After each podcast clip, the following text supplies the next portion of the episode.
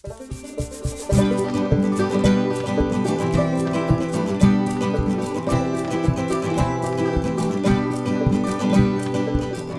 Welcome to a Bible study on the upcoming Sunday Gospel reading. This is a recording of a Bible study I do every week in person at St. Timothy Catholic Church in Laguna Niguel, and you would be most welcome. Just email me for the details.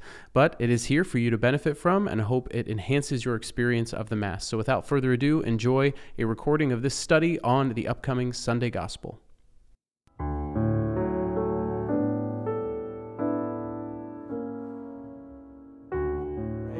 In the name of the Father, and the Son, and the Holy Spirit. Amen. Thank you, Jesus. Come, Holy Spirit. God our Father, we give you thanks and praise as your children, children who trust in the fact that you are with them, providing for them, caring for us. And we know, Lord, that you have a word, a message for each one of us tonight, Lord. So we just ask that you would help us to be open and receptive to whatever that is. We thank you for the gift of this time, this community, and the gift of your word. We pray that our ears and hearts would be open and ready to receive whatever you have in store for us, that you would remove any distractions, worries, anxieties, stresses, and doubts from our hearts, anything that will draw our focus away from this time. And we lay this time at your feet, Lord. We lay our lives at your feet, and we ask that your will be done. Speak to us. We are your servants, and we are listening. We pray all of this in your most mighty name, Jesus. Amen. In name of the Father, and the Son, and the Holy Spirit. Amen. we are in Matthew chapter 25, verses 1 through 13. That is the gospel reading for this upcoming Sunday, which is the 32nd Sunday in ordinary time. So, if you want to turn to Matthew 25, we are jumping ahead in the readings. So, last week we were in Matthew 23. And in Matthew 23, we had the denunciation of the scribes and the Pharisees. Jesus no longer speaking in the nuance of parables. He has faced the questions of the Pharisees in the temple area, and he now, because their tests have failed, he lets them have it and criticizes their false leadership and all of the ways they're leading people astray. He does that for the entire 23rd chapter of Matthew. And then uh, in the 24th chapter, he starts to foretell uh, the end times, the destruction of the temple, uh, different things that will happen when the uh, fruition of his mission happen, and also when he comes back uh, at the end of time. And then he starts to reiterate these different teachings through the use of four different parables. The first parable happens right before what we're reading tonight about the faithful or unfaithful servant. It's a parable really about obeying teachings or obeying orders. The next three parables are in Matthew 25, and we'll be reading those three parables the next three weeks. Okay, so that's the rest of the readings for this liturgical year before we enter into Advent are these three parables, and they're in the middle of what's called the eschatological discourse. Okay, say that five times fast. Uh, the eschatological discourse is basically it's a fancy way of saying Jesus' teachings about the end of time. Okay? Eschatology is the study of the end of time. Discourse is teaching. So this is the fifth of, of five teachings, main teachings that Jesus gives in the Gospel of Matthew, and it's in the fifth narrative section. So this is kind of the, the final show, as it were, of Jesus' ministry. So if you remember, the very beginning teaching is the Sermon on the Mount. It begins with, Blessed are those, blessed are those, blessed are those. The ending teaching begins with, Woe to you, woe to you, woe to you.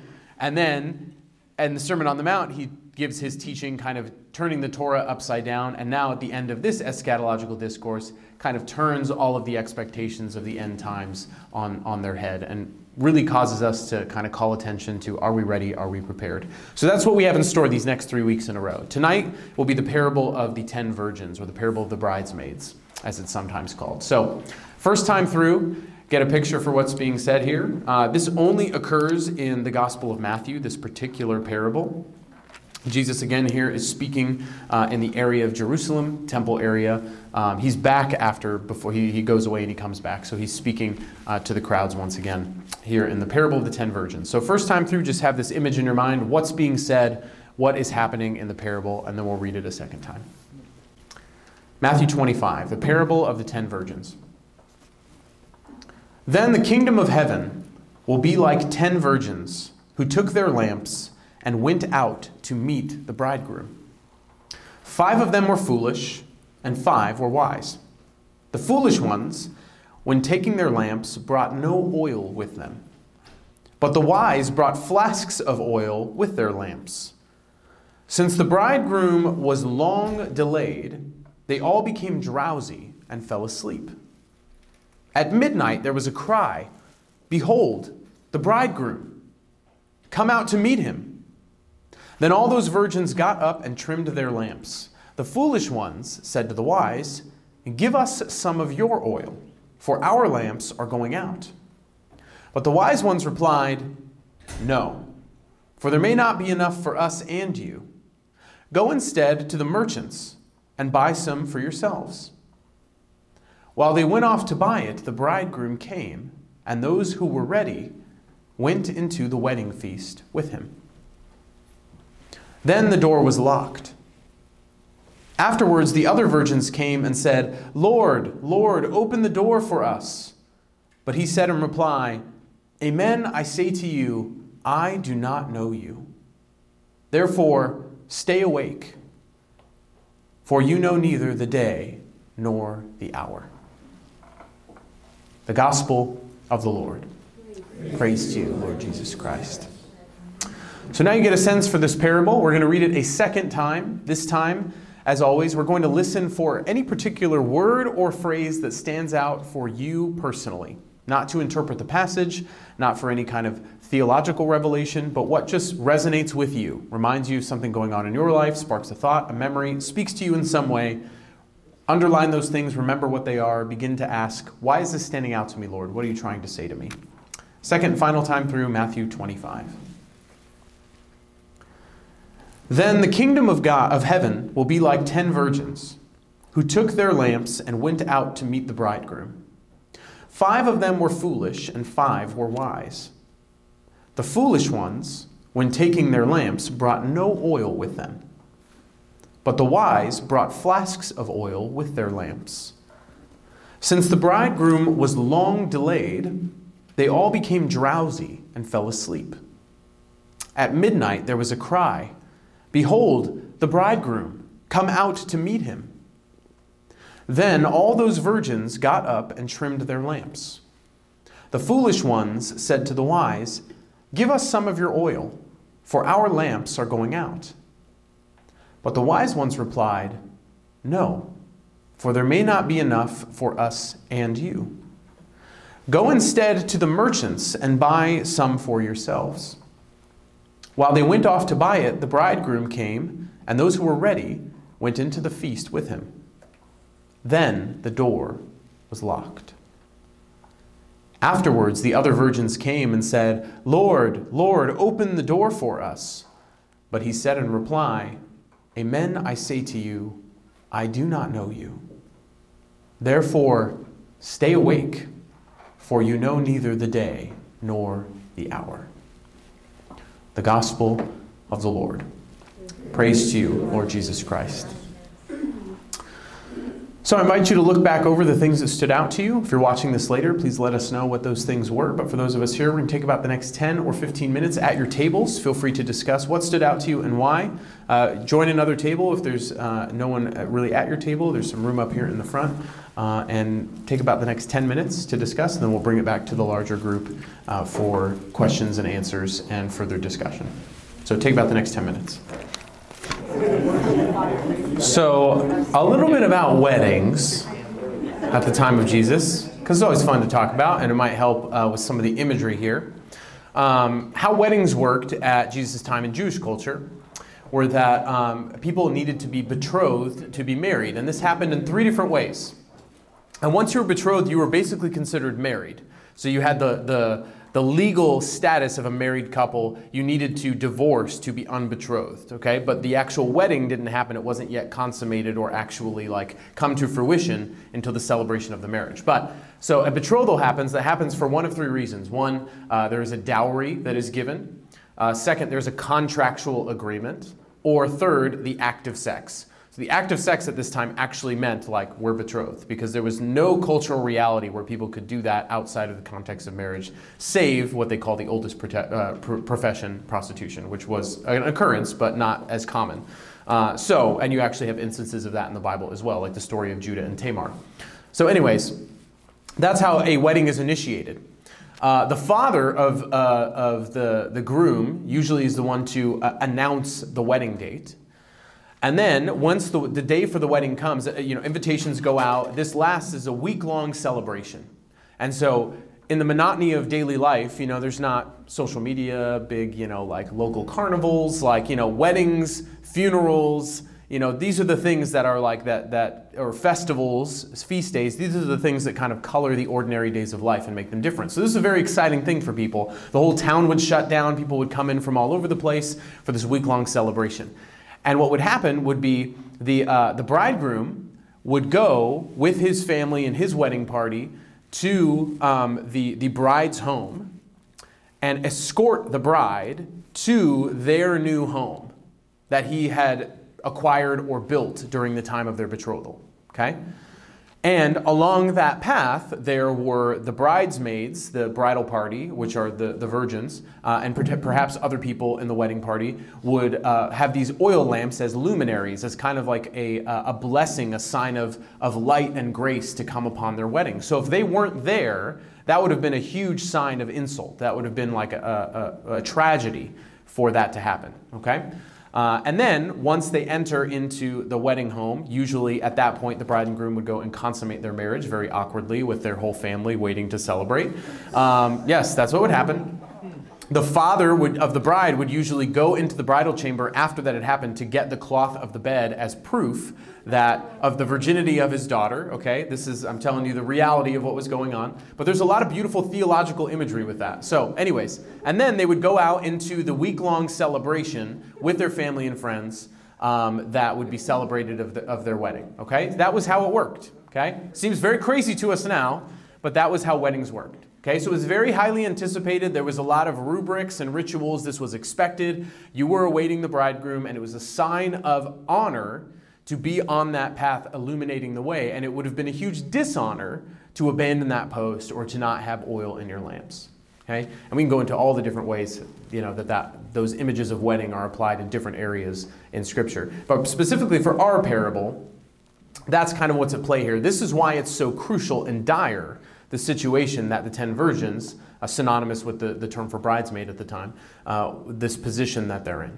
Okay? Why it's so important, their role. The image, as I was reading this the second time I got, is, is I don't know if anyone else made this association, but I'd never thought about this before. On Holy Thursday, when we have uh, the liturgy of Holy Thursday, the Eucharist is processed to an altar of repose in here. And what lights the way? Luminaries, people with candles, welcoming the bridegroom, Jesus Christ, into this place for adoration, where we're celebrating the Last Supper, the meal in which the new Passover is begun to be consummated, where we have the bridegroom and the bride becoming one in this new covenant, this new relationship. So there's beautiful theological and wedding based imagery all throughout our sacramental theology. Um, but for the purposes of this reading, that's kind of why this, this image is important. That gives you a little bit of context.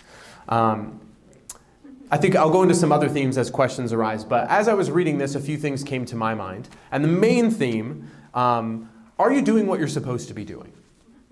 Is the question I ask myself. Are you doing what you're supposed to be doing? You know, it's a basic advice of people who are discerning something. You know, especially young people, if they're wondering, what does God want from me? Does God want me to be a priest, to be a sister, to be single, to be married? What is God calling me to, to in life? And even in the smaller actions. You know, does God want me to take this job or that job at any phase of our life? Are we ready to have more children? Uh, is it time for us to move? And we have these big questions and we wonder, like, how are we going to know when God is going to tell us? Like, how are we sure? And some of the best advice in discernment is how to be faithful to God in the big moments and know what He's asking us is to do the things He's already asking us to do in the small little moments every day. So, part of discernment and part of faithfully following what God is asking you to do is just are you doing your everyday responsibilities as a citizen, at your job, as a family member, in your friendships, you know, or are you a procrastinator? Because procrastination in the spiritual life, these whole sections of the end of the Gospels do not bode well for anyone who would spiritually procrastinate because they're constant admonitions to always be ready, always be prepared. The second reading for this Sunday, I always record the, the podcast that I do, the episode apart from Bible study, is always based on the second reading. And I recorded it today, and so if, if you listen, forgive me for repeating, but um, the, that, that reading from 1 Thessalonians is uh, where a lot of the theology from Protestants of the rapture comes from. It's, it's the, the verse, the verses that are associated with the idea of a rapture. And so I use this analogy that if I told you that I would give you $1 billion if I showed up to your house and your bed was made, but I wasn't going to tell you what day I was going to come. It would be at some point in your life, during the day, at some point in the day, I would come. I would make sure that you were there. So don't worry about not being there. But I would show up, and if your bed was made, I would hand you $1 billion. Don't you think you would make your bed every day? Like, I think you would kind of have to be, like, not very smart not to make your bed every day. Because even if you didn't want a billion dollars, you could certainly do a lot of good with it and give it to people who did need it. And it would be the easiest billion dollars you ever made. It would just be make your bed every day. Brothers and sisters, eternal life is infinitely more valuable than a billion dollars. And the same standards apply. You don't know when Jesus is going to come or when your life is going to end. But one of those two things will happen someday, guaranteed at some point in your life. Are you going to be ready? Are you going to do the things that God has asked you to so that when He shows up, you get the billion dollars, the eternal life? It's that simple. We overcomplicate it with, like, oh man, it's just really hard and I just don't know if I can overcome this. Like, no, like, Jesus could come now. Is it worth it? Are the things that we struggle with and we're grappling with, the things that we're attached to, the sins that we struggle with, are they worth hell? Are they worth losing heaven to us? Because when I read passages like this, I really have to give myself a gut check and really look at everything in my life and what I'm attached to and ask myself, is it worth it? Because I don't know. It could happen right now. Oh, one day that will work. Um, that'd be so cool. Anyways, no. Um, but it's, it reminds me of the words of St. Augustine. Like you have to pray as if everything depended on God and work as if everything depended on you. Like, yes, we need that prayer, we need that trust in the God, but are you doing the work? Are we doing the work so that we are ready when Jesus comes? The image I really uh, like in this passage is the image of the oil, because oil is what's used in anointings. The, the phrase, the word for Christ, the word Messiah, means anointed one and you anoint with oil. So it's a direct image like, is your lamp full with Christ? Is the lamp of your life full of the anointed one or not? Because if it's not, then when the time comes, we won't be ready. We won't be ready. I think the passage earlier in Matthew that really illuminates this well is Matthew chapter 7, starting in verse 21. Because the same language is used here in Matthew 25. In Matthew 7 21, it says this not everyone who says to me, Lord, Lord, will enter the kingdom of heaven. What do they say in verse 11? Lord, Lord, open the door for us. But only the one who does the will of my Father in heaven. Many will say on that day, Lord, Lord, did we not prophesy in your name? Did we not drive out demons in your name? Did we not do mighty deeds in your name? Then I will declare to them solemnly, I never knew you the exact same words from this parable that we just read. And the very next section is on the two foundations. Everyone who listens to these words of mine and acts on them will be like a wise man, like the five wise virgins. And then verse 26 and everyone who listens to the words of mine but does not act, act on them will be like a fool who built his house on sand. Jesus has already taught on this in the Sermon on the Mount. He's warned them already. Just because you know me, just because you say, Lord, Lord, if you believe I'm the Savior, it's not enough. You need to do the works that match that statement of faith. And if you do these things that I have asked of you, you will be like the wise man who built his house on a firm foundation. But if you do not, you will be like a foolish person who builds their house on sand. And when the storm comes, when unexpected moments happen, even like the unexpected moment of the second coming, that house will collapse. And we cannot sit there and complain like we didn't know. We've been given every warning. We cannot complain and act as though, oh, a house should have stood on sand. Like it's common sense. We know. And whether we were procrastinating and putting that foundation in or not, in the end, there is not going to be a second chance. Our life is full of daily second chances, third and fourth chances to go to reconciliation, to repent, to be in relationship with God, to do the works that He is asking us to do. When that moment comes, that's it. Are we ready? Am I ready? All of the readings for the rest of the liturgical year are going to be asking those questions. Are you awake? Are you alive in Christ? Have you fallen asleep? Are you ready? Be prepared for Him to come. What are you doing with what He has given you? Are you ready? That's all I'll say for now. Questions, thoughts, things that stood out to you? Yes?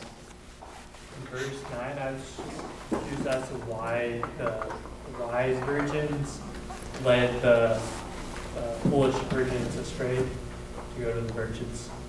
Yeah, so um, yeah, it can seem like they're kind of being jerks, right? Like they've got plenty of oil, it seems like. Why not give some up? Well, they don't know how long delayed the bridegroom is.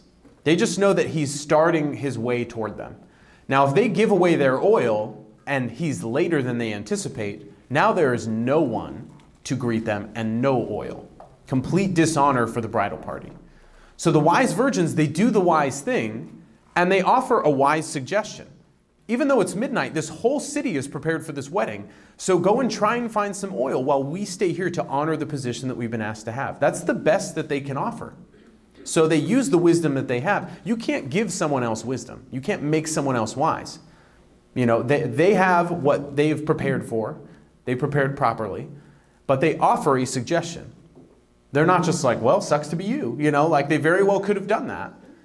But they are offering help but it's help to the point that they are not putting themselves in a detrimental position. And that's good advice for us too when it comes to service, when it comes to evangelizing, when it comes to the type of company that we keep, the friends that we have. We want to do the work of evangelizing, of spreading the good news of Jesus Christ, but we also have to be cautious to not do it to the point where we are now suffering detrimentally and we are putting ourselves in situations to now be unwise or to be tempted or to fall into sin. That would be going too far to try and reach that person.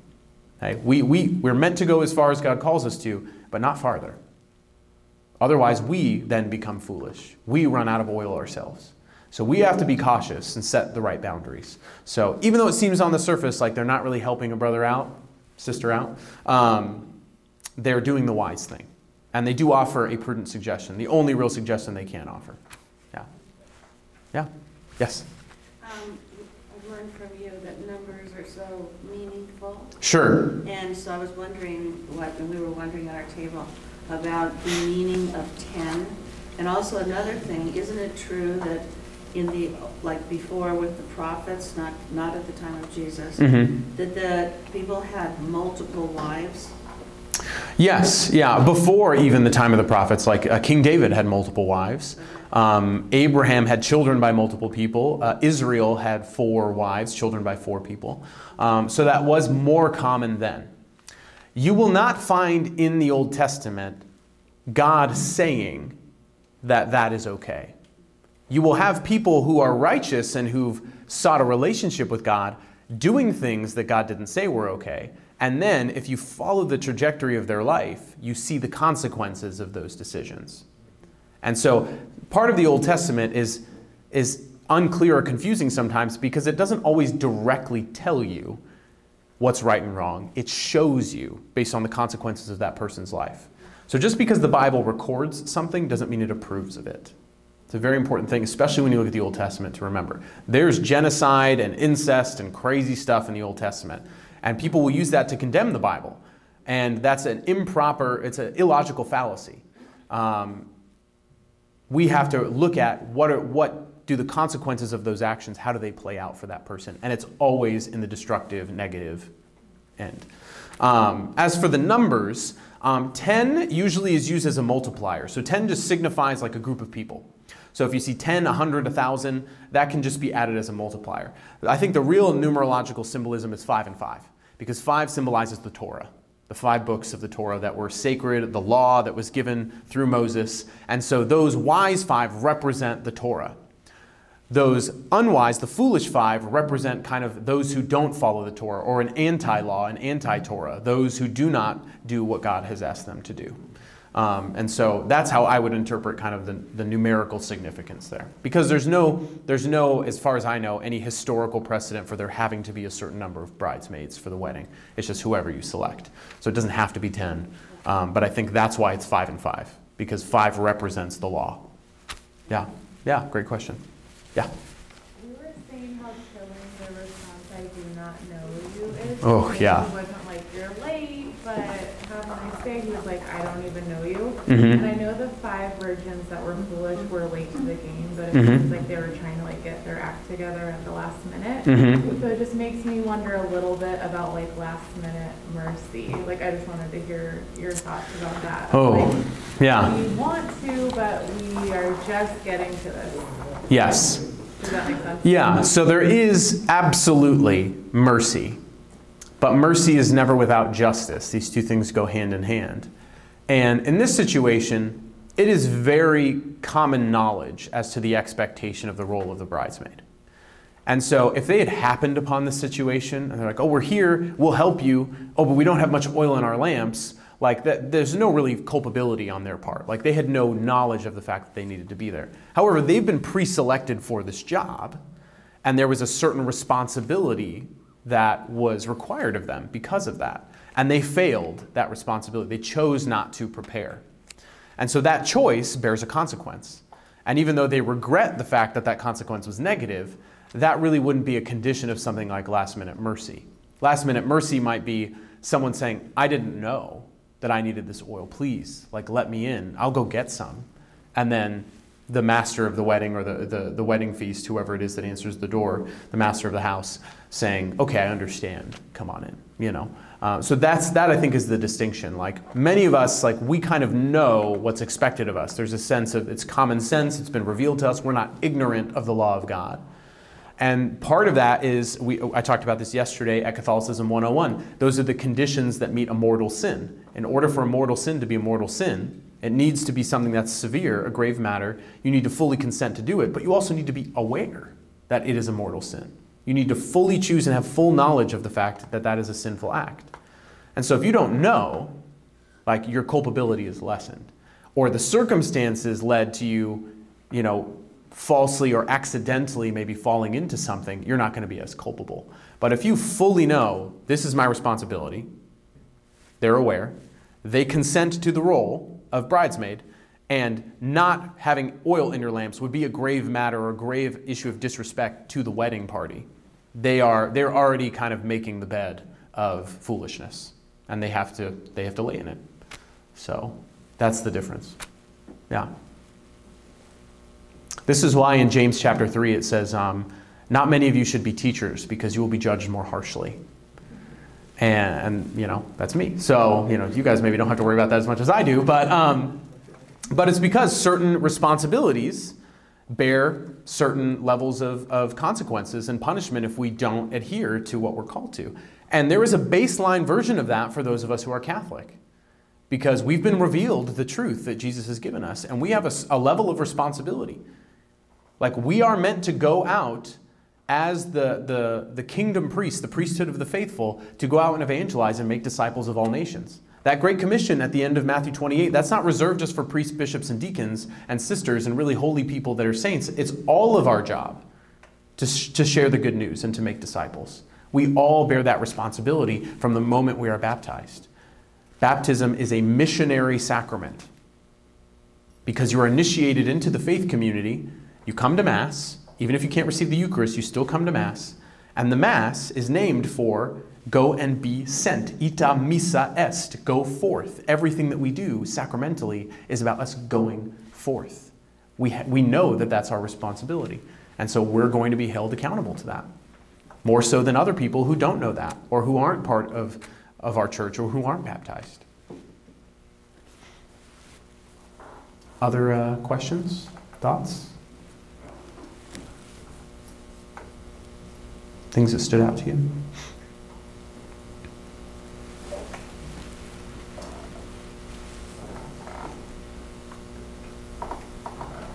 I want to point out something. If you have more questions, please ask because we have time. Um, but I want to point out something here too. Recognize where this happens in the Gospel of Matthew. This is before, obviously, Jesus is handed over. And notice the similarities here. You know, Jesus has a group of people uh, around him, the disciples. Uh, 10, this is a loose association, but 10 is the number of those disciples that um, are not Judas, who left completely, and are not John, who stayed faithful at the foot of the cross. They're the rest. Kind of left, are you going to be wise? Are you going to be foolish? But also, they, this kind of wedding imagery, Jesus is about to consummate this new Passover that he is instituting. They go off into the Garden of Gethsemane and he prays, and what do the disciples do? They fall asleep foolishly. They're not prepared to take up the responsibility Jesus has given them to keep watch. And what does that lead to? Jesus being handed over. The responsibility, lack of responsibility, leads to embarrassment, probably on their part, shame, guilt, betrayal. Very similar things that are happening here. And that just shows the extent of the mercy of Jesus in those moments. And after the fact, because unlike the parable where he says, I do not know you, Jesus gives them that opportunity that they do not deserve, but he gives them nonetheless to repent, especially Peter. Simon Peter, do you love me more than these? Simon Peter, do you love me more than these? You know, feed my lambs, tend my lambs, feed my sheep in John 21. So I, there's a lot of interesting imagery here for the events that happen in the rest of that week that Jesus is in a way prefiguring and warning the disciples you need to be wise, you need to be ready, and you need to be taking up the responsibilities that I will give you, especially in these climactic moments of his mission and his ministry. Do not fail in the responsibilities that you have been given. Otherwise, there are serious consequences. And what more serious? I mean, imagine feeling as though I think about this so much. Like St. Peter, I talk about this all the time. When Jesus at the Last Supper said, One of you will betray me, and then he turns to Peter shortly thereafter and says, Before tonight is over, you will deny me three times. Peter was probably like, I'm the betrayer. I like totally suck. Like, this is not good. And then he goes ahead and does it. And then that betrayal, or he sees him being handed over, he chooses not to help him. He denies him, and then he sees him be crucified. I mean, he's like, probably in the worst possible state he could possibly be in, probably feels the burden of that responsibility of Jesus' crucifixion entirely on himself, especially knowing I'm the one that Jesus said would be in charge. I'm the one that Jesus gave the keys of the kingdom to. I'm the one that he gave the power and the authority to bind on earth what will be bound in heaven and loose on earth what will be loosed in heaven. Wow, have I royally messed that up. And yet, because of the resurrection, Jesus is able to give him mercy. We are now living in the age of the resurrection. We've been given the mercy already, which is why that extension of, Do you love me more than these, won't be given to us because it's already being freely handed to us. We have already been given the responsibility. We've already been invited into this, this faith that Jesus created and instituted for us, invited into the sacramental life. What are we doing with those responsibilities? What are we doing with that gift that we've been given? Are we being good stewards of it? Are we allowing that grace to change us and affect us? So I see a lot of imagery here um, that's similar to that as well. Other questions? Things that stood out to you?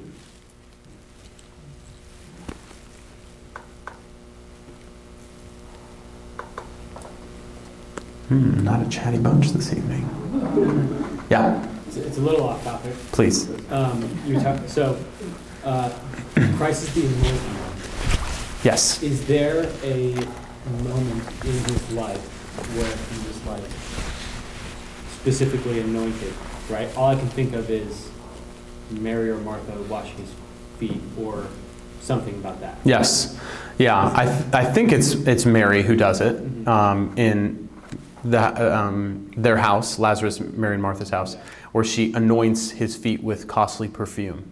And that is a moment that many theologians mark as like a symbolic anointing of Jesus now coming to the fruition of his role as Messiah because it happens, I think, directly before he enters Jerusalem in the final week of his life. It happens during this week where he goes in and he's shortly thereafter handed over. So at that moment, kind of all of those positions of the anointed one, many people have been the anointed one in Scripture. Uh, David, uh, uh, Samuel, uh, the prophet, uh, priests, Levites, you know, and they're all anointed as part of their office priests, prophets, and kings.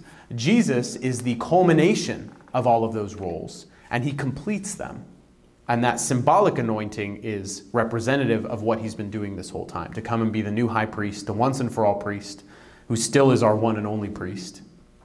He is the final prophetic word speaking through the apostles and giving us a new teaching, and he is the King of Kings. Priest, prophet, and king all meet their fruition in Jesus Christ. And so um, that is the only instance that I can think of when he's actually physically anointed with oil. But um, that became synonymous with the one who would come, who was the anointed one, the Messiah, who would fulfill all of these prophecies as well. So it became less of an anticipation of like this person's going to be covered in oil, and more like this person's going to be like all these great anointed people we've had before, but will be the best of all of them combined in some sense. Yeah, yeah. Other questions? Yes. Do we know specifically who he's giving this parable to the virgins? Is, are all the parables given to the Pharisees, is it the- kind of all in the same group of people? Well, I believe up into like 24, um, in, ver- in chapter 24, he leaves the temple area and was going his way. His disciples approach him and they point out the temple buildings. Uh, then they leave and they go out to the Mount of Olives. And he continues to speak to them about the end of time. And then actually, I, I think I probably misspoke about where this happens. I think he may still be on the Mount of Olives just outside of Jerusalem when he's giving these parables. So if we take the trajectory of this and we don't interrupt it, I don't think there's anywhere where it says he leaves from there. He's very likely still in the Mount of Olives. And who's the audience? Just the disciples then at this point. Yeah. Which is more appropriate for that imagery of what is about to happen, that this actually applies to some of those disciples, that he's speaking directly to them. Yeah.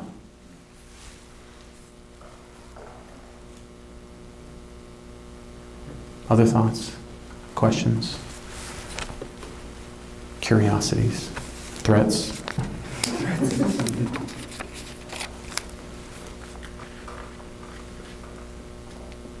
In our language, in English, um, we use the word to know in uh, many different contexts. I know math.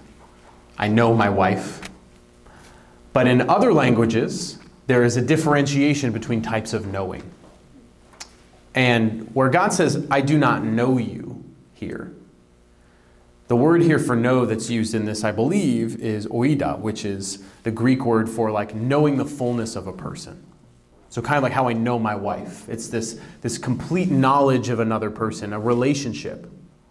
And then there's the other type of knowledge, which is in Greek, gnosko, I believe, which is like knowing information about someone.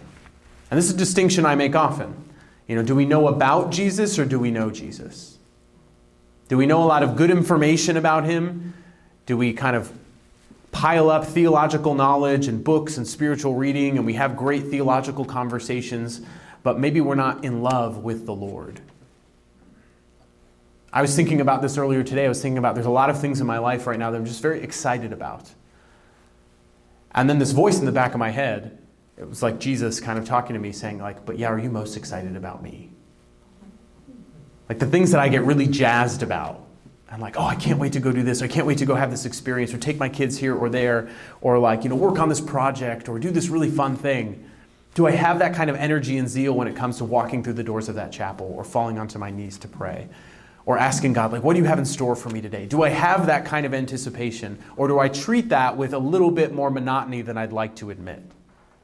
I can get easily excited about everything else, but when it comes to the Lord, maybe I'm not, I've lost a bit of that zeal. And that can be an indicator that this is trending toward more, I know a lot of information about. You know, I don't know anyone who's excited about the fact that like 2 plus 2 equals 4 you know, just like the facts of math. But there are people, weird people, but there are people who get excited about seeing math applied in the world. Like, and, and this happens to me too. Like, I'm very good at math, And I've given this in talks where I put statistics up and I talk about the vastness of numbers and the likelihood that our universe was created by accident and the statistical likelihood that certain prophecies would be fulfilled by a random person instead of by Jesus and how astronomically unlikely that is. I'm getting like fired up right now just because of math, you know?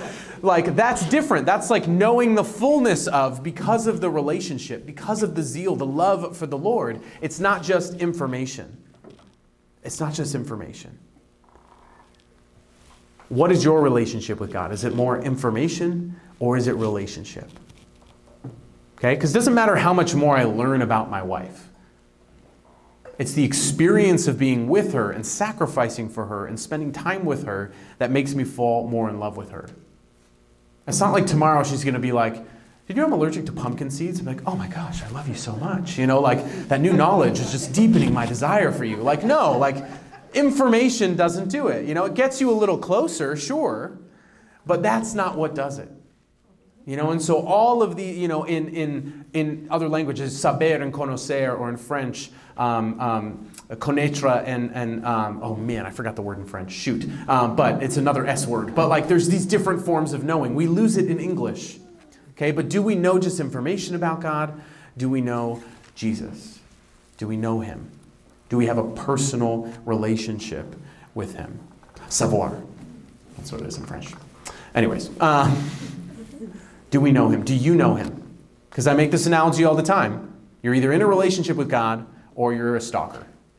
You're digging through his trash, learning all the information about him, but he, you and him don't even have conversations.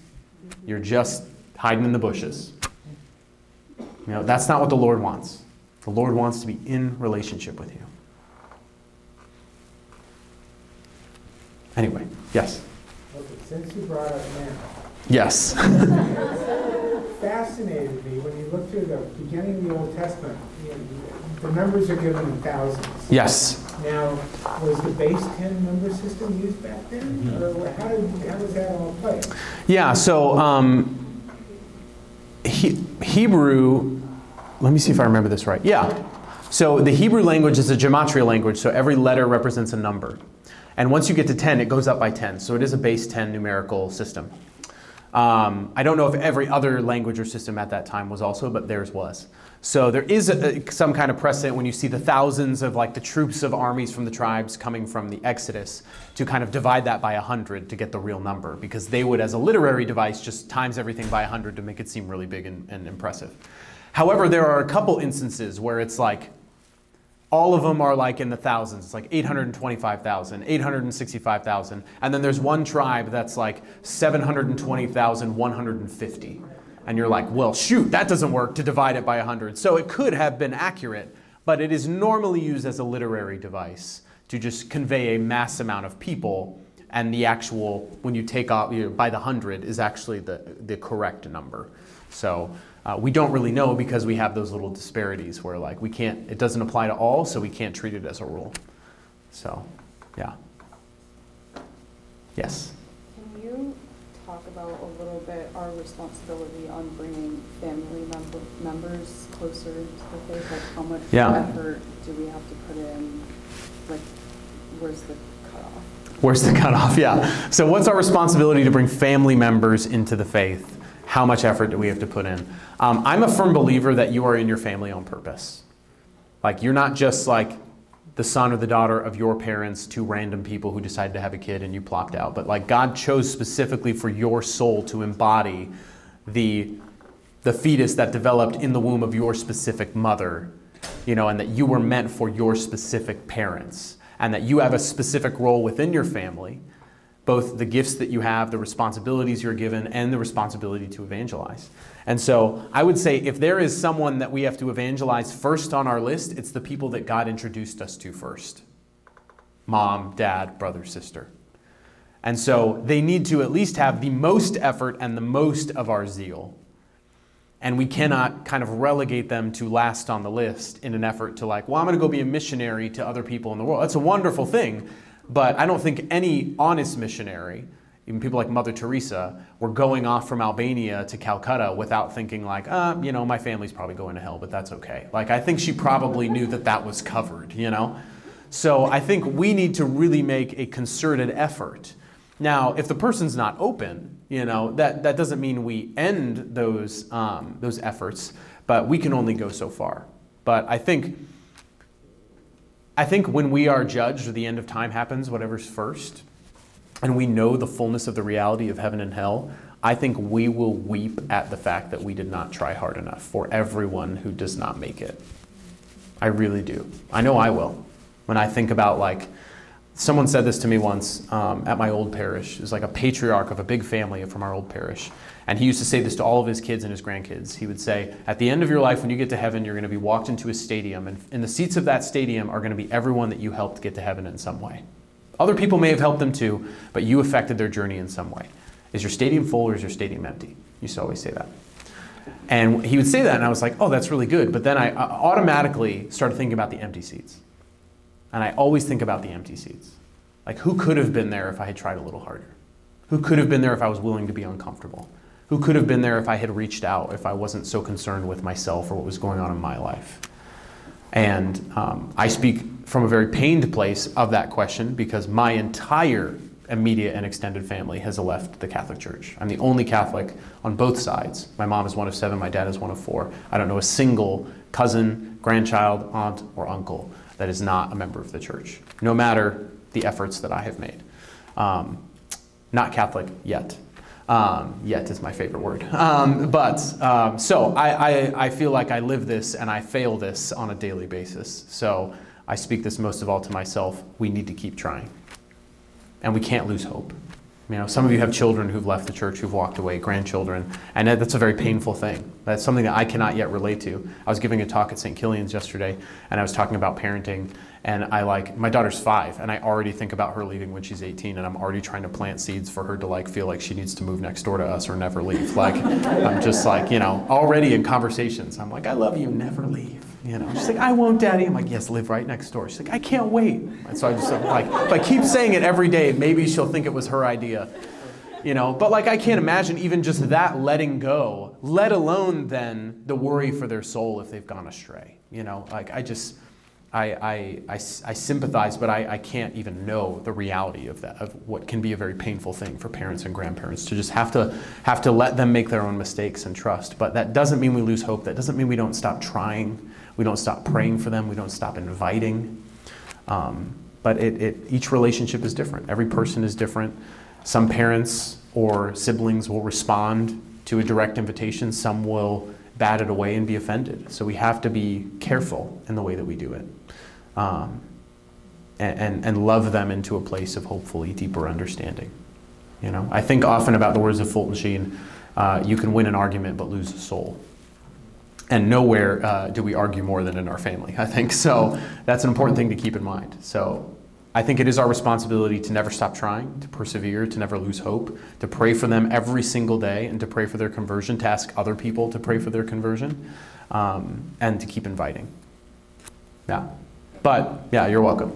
But if they don't make that decision, they have free will, you know? So, yeah. And now my parents just moved to Orange County, so all of you can help me. So, yeah, I got to get them here first, but they live in Lake Forest now. Yeah. So, yes, yeah. Any other questions, thoughts? One final? Anyone have a burning comment or question? Yes. What do you do with all the, the uh, requests for money, et cetera, at Christmas time? I'm you know, overwhelmed with the mail. Oh, from different organizations? Right, and they're all so, so beautiful and, sad. And, you know, when do I, so how much do I give to them, how much do I save for my family? My family doesn't need it, but I'm not gonna give them nothing. Yeah, yeah. I mean, you only have so much money, True. but you have a lot of prayer and a lot of other gifts. Um, I think our responsibility is to provide for those that are in our um, that are immediately in front of us. And going above and beyond that for other organizations, that comes after you have provided for the people that God has placed in front of you for your immediate care, your family, your neighbors, the people that you directly know. So don't be overwhelmed by it. You know, it's the season of giving, but also the season of incessant asking. So um, you know, be prudent in, in how you do that, and also recognize like a, a check or you know amount of money is not going to make a disciple You know, so loving someone, praying for them, walking with them works works far more wonders. So don't feel so bad about not being able to give the gift or not being able to provide in a physical way. Maybe I can't give food to this person, or I can't, you know, uh, give them money, or maybe I don't trust them enough to give them money. But I can be present to them, and I can look them in the eye, and I can be kind to them, and I can ask them about their life. You know, um, this happens a lot when we pull up on homeless people, um, you know, on the side of the road. There's a tendency to just not make eye contact because we don't know what to do, especially if we have nothing to give them. Um, and I think they're so, uh, imagine that being your entire existence, where you are a person that everyone refuses to look at. How lonely that must feel. So I try and make a concerted effort, even though I have, you know, nothing most days, even for myself. Um, I roll down the window and I say hello. You know, hi, how are you? What's your name? You know, and if I have an opportunity to meet them, you know, when I'm not in a car, like, how did you get here? Like, tell me your story. You know, can I pray for you in any way? And to be able to pray for them on the side of the road you know. And it's amazing how honest they will be once you ask them to pray for them. You're like actually this sign is kind of a lie you know i can't tell you how many times i've heard that. I was like it's okay i'll still pray for you but you know doesn't mean they're all lying. But i just find it interesting that they're willing to open up and be more honest when you actually show them that i see you. I see you. So back to our responsibility for other people you know that great question. Um, our presence. Our presence can, can do so much more than our money, than even our, our teaching or our words of wisdom, just simply being there, acknowledging the presence, acknowledging Christ alive in another person can be what someone needs. So, yeah. Let's pray. Name of the Father, and the Son, and the Holy Spirit. Amen. Thank you, Jesus, for the gift of this room, the gift of everyone here, of this study, and of your word. We pray, Lord, that um, whatever resonated with us from tonight, all the different facets of this conversation and the ways that your spirit moved and, and provoked different questions and all the different areas and topics we were able to cover and discuss tonight. We just pray, Lord, that each one of us would be able to take one thing, to take one thing home, to ruminate on it, to pray, pray into it, and to really be challenged in some way. Whether it's our readiness, whether it's the people in our lives who need to know the good news, our family, our friends, the ways in which we're present to other people, the ways in which we're called to serve. Whatever it is, Lord, that you, um, you reveal that to us and you help us to find tangible ways this week uh, and in the coming weeks to, to make a difference, to make an effort to change in the ways that we need to, so that we are ready, so that our lamps are full and trimmed, bearing the light of Christ to the world and bringing joy to others. We pray all of this in your most precious name, Jesus. Amen. In the name of the Father, and the Son, and the Holy Spirit.